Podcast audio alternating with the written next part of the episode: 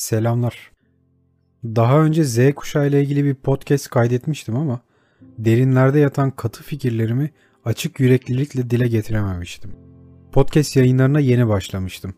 Ekipmanım ve cesaretim yoktu. Özgüvenim eksikti. Sesim cılız ve renksizdi. Şimdi aradan geçen 7 aylık sürecin ardından herhangi bir konudaki fikirlerimi daha açık yüreklilikle ve cesaretle dile getirebileceğimi hissediyorum. Sadece gündemde yer alan ya da daha kamusal diyebileceğimiz bir konu üzerine değil, kendi kafamın içindeki fikir ve düşüncelerle ilgili de daha cesur adımlar atabileceğimi düşünüyorum. Fakat şu an bulunduğum aşama itibariyle bile o kadar da geniş bir cesaret örneği gösterdiğimi düşünmüyorum. Ama yine de bu podcast'te biraz da olsa kendi fikrimin diyetini ödemek ve derinlerde bir yerlerde sakladığım o gerçek fikirlerimi dile getirmek istiyorum. Aslında konu yalnızca Z kuşağı değil, insanlığın bizzat kendisiyle ilgili. Her kuşağın kendisini fazla önemsemesi ve tıpkı toplumsal kimliklerini ve toplumdaki rollerini belirleyen keskin köşeleriyle ilgili. Ve biraz da insanların kendilerini çok fazla önemsemesiyle ilgili. Hatta bakın bize bu dünyayı en çok biz kullandık. Onun üzerinde en çok icadı biz yarattık egosuyla ilgili. Evet, bazı şeyleri bok ettik ama pek çok iyi şey de yaptık demek isteriz. Bundan 150 yıl evvel dünyanın gövdesine uçsuz bucaksız demir yolu rayları döşeyen kuşağa da sorsanız, 21. yüzyılı inşa eden teknoloji devlerine de sorsanız aynı cevabı alırsınız. Bu dünyaya en çok onlar yardım etmiştir. Çünkü insanlar olarak dünyanın yardıma ihtiyacı olduğunu düşünmek isteriz. Onu ve gezegeni ancak biz kurtarabiliriz diye düşünürüz. Çünkü derin ve güçlü alt egomuz geniş bir körlüğün esiridir.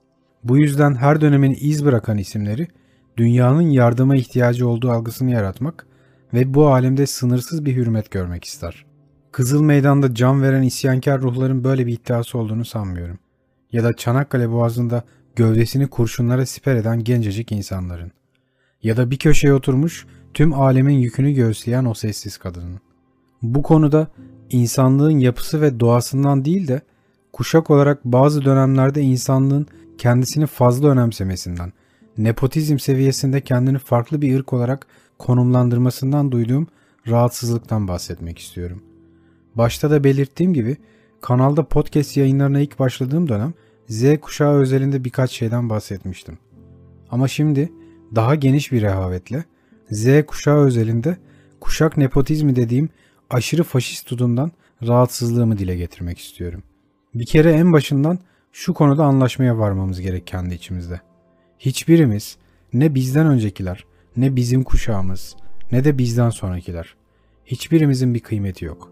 Dünya tıpkı zamanın kendisi gibi kocaman ve kusursuz bir devinimin içinde kaybolup giden bir sisteme sahip.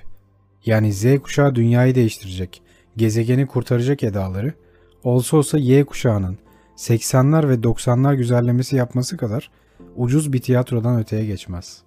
Nitekim boomer diye aşağılanan kuşak için de sanayileşme ve teknoloji yatırımları konusunda ve hatta iş dünyasını şekillendirmede oynadığı roller konusunda büyük palavralar sıkılmış. Hatta reklam dünyası uzunca bir süre bu alanda çalışmalar üretmişti. Fakat bugün dünyanın ve bel ağrılarımızın geldiği nokta ortada. Üstelik günümüzde bir tabu olarak görülen sigara ve alkol reklamları o dönem reklam dünyasının çekebilmek için sıraya girdiği ürünlerdi. Aradan geçen yarım asırlık dönemde insanlık anca anlayabildi alkol ve tütün ürünlerinin zararlarını.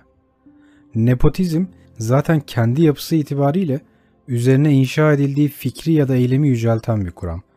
Bir de bizimki gibi 3. dünya ülkelerindeki liyakat yoksunluğu, nepotizm ve kuşak çatışmasıyla birleşince ortaya korkunç ve şekilsiz bir ego çıkıyor. Nepotizmin kuşak konusundaki faşist tavrı aslında onun doğasıyla ilgili bir durum değil. Bu daha çok benim bu topraklarda gözlemlediğim üst akıl egosuyla alakalı bir tavır. Yalnızca Z kuşağı değil, dahil olduğum Y kuşağı, bizden önceki 70'ler ve 80'ler kuşağı da bu üst egoya sahip. Hatta 50 kuşağına sorarsak 6. filoyu denize dökmenin haklı gururuyla ortamlarda komünizm ve özgürlük temalı vaazlar verebilirler. Ama kent meydanlarında ve minibüslerde karşılaştığımız 60-70 yaşındaki amca ve teyzelerin ülke kaderi üzerindeki etkilerini son 20 yıldır görebiliyoruz. Kaldı ki bu insanlar 20 yıl evvel daha sağlıklı kararlar alabilirlermiş dediğimiz bir dönemde de gençliklerini yaşadılar.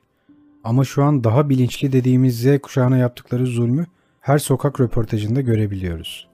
Aslında niyetim 50 kuşağını kötüleyip Z kuşağını yüceltmek değil. Zaten bu konuda yapılan kıyaslamaların çok da adil olduğunu düşünmüyorum.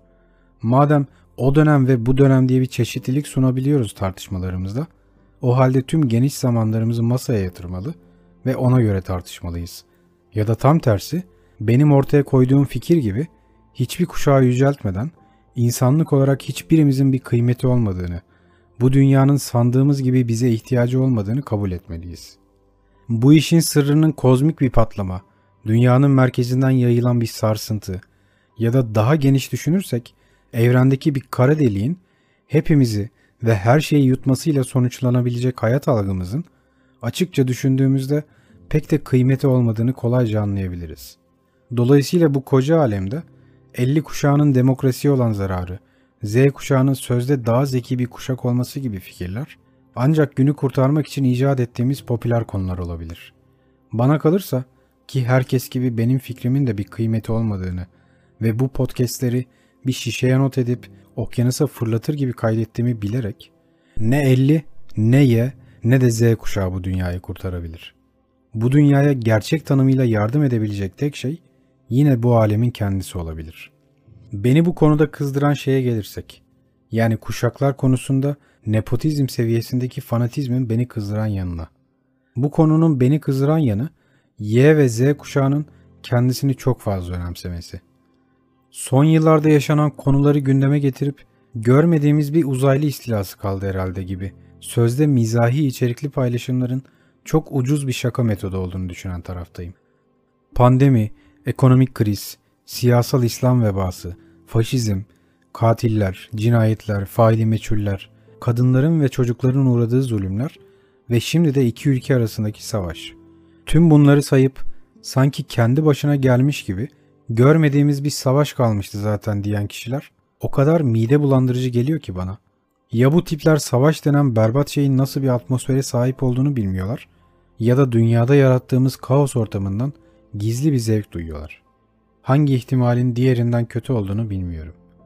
Fakat telefondan bir takım tuşlara basıp görmediği bir şey kalmadığını iddia edip sonra kahvesini yudumlayan tipler kafalarını biraz kaldırıp gördüklerini iddia ettikleri kaos ortamında bulunsaydılar eğer belki böyle bir konu hakkında fikir belirtmek bu kadar ucuz ve kolay olmazdı. Peki tüm bunların gölgesinde saydığım bu kuşakların gizli alt egolarında barındırdıkları asil kuşak yanılgısına eklenecek olan alfa kuşağı ne olacak? Her gelen kuşak bir öncekini yargıladığına ve hatta aşağıladığına göre alfa kuşağı da Z kuşağını or görecek bu mantıkla. Üstelik onların imkanları çok daha geniş olacak. Fakat bu konuda asıl gözden kaçan tehlike 50 kuşağı dışında kalan Y ve Z kuşağı hepimiz ameliyat edecek olan doktorlar, bindiğimiz uçağı kullanacak pilotlar ve yediğimiz yemekleri üretecek olan çiftçi ve mühendisler. Umarım bir kurtarıcı bekleyecek kadar çaresiz duruma gelmeden dünya bu işi kendi başına çözer.